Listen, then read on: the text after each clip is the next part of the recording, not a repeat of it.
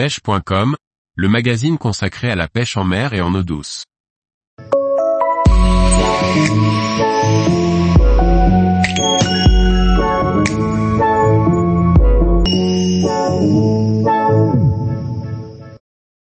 Le lac de la Serena, constat sur la population de poissons.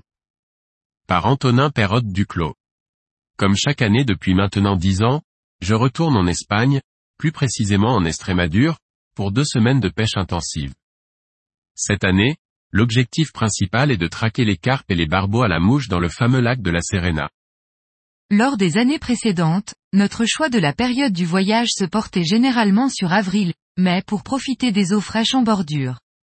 Toutefois, en cette année 2023, nous avons choisi le mois de juin, propice aux grandes chaleurs et à l'activité des barbeaux en surface. Malheureusement, ce fut le mois de juin le plus pluvieux depuis des années et l'eau de la Serena était donc très froide pour la saison. Cela n'a vraiment pas aidé les poissons à venir se nourrir dans peu d'eau et la couverture nuageuse réduit grandement l'efficacité de la pêche à vue. Certaines journées étaient heureusement ensoleillées, bien qu'elles aient été rares, ce qui m'a permis de réaliser de belles prises. Ma plus belle journée se terminera avec 9 barbeaux et 5 carpes au streamer et en sèche, le tout à vue, dans moins de 50 cm d'eau. Bien que la pluie se soit bien installée durant notre séjour et les semaines qui le précédaient, le niveau du lac de la Serena est en constante baisse.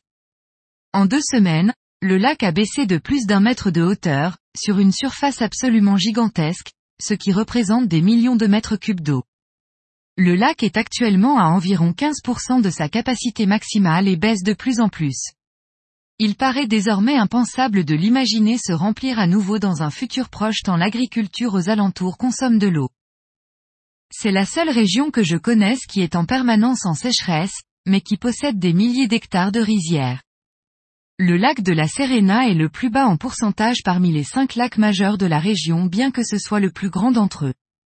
L'avenir est loin d'être radieux pour ce lac, le niveau d'eau en baisse permanente a sûrement dû impacter la population de grands brochets qui existaient, il y a encore huit ans. De ce que nous avons pu en voir, la population de poissons blancs est toujours aussi importante. Les carpes sont tellement nombreuses qu'elles sont impactées par le nanisme, les poissons de plus de 2 kg sont extrêmement rares. Des bancs de centaines de poissons du kilo sont présents sur la totalité du plan d'eau.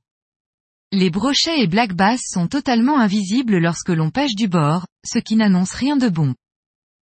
Toutefois, la population de barbeaux se porte plutôt bien, les gros individus sont de plus en plus nombreux et il est possible d'apercevoir des juvéniles, ce qui indique une bonne reproduction.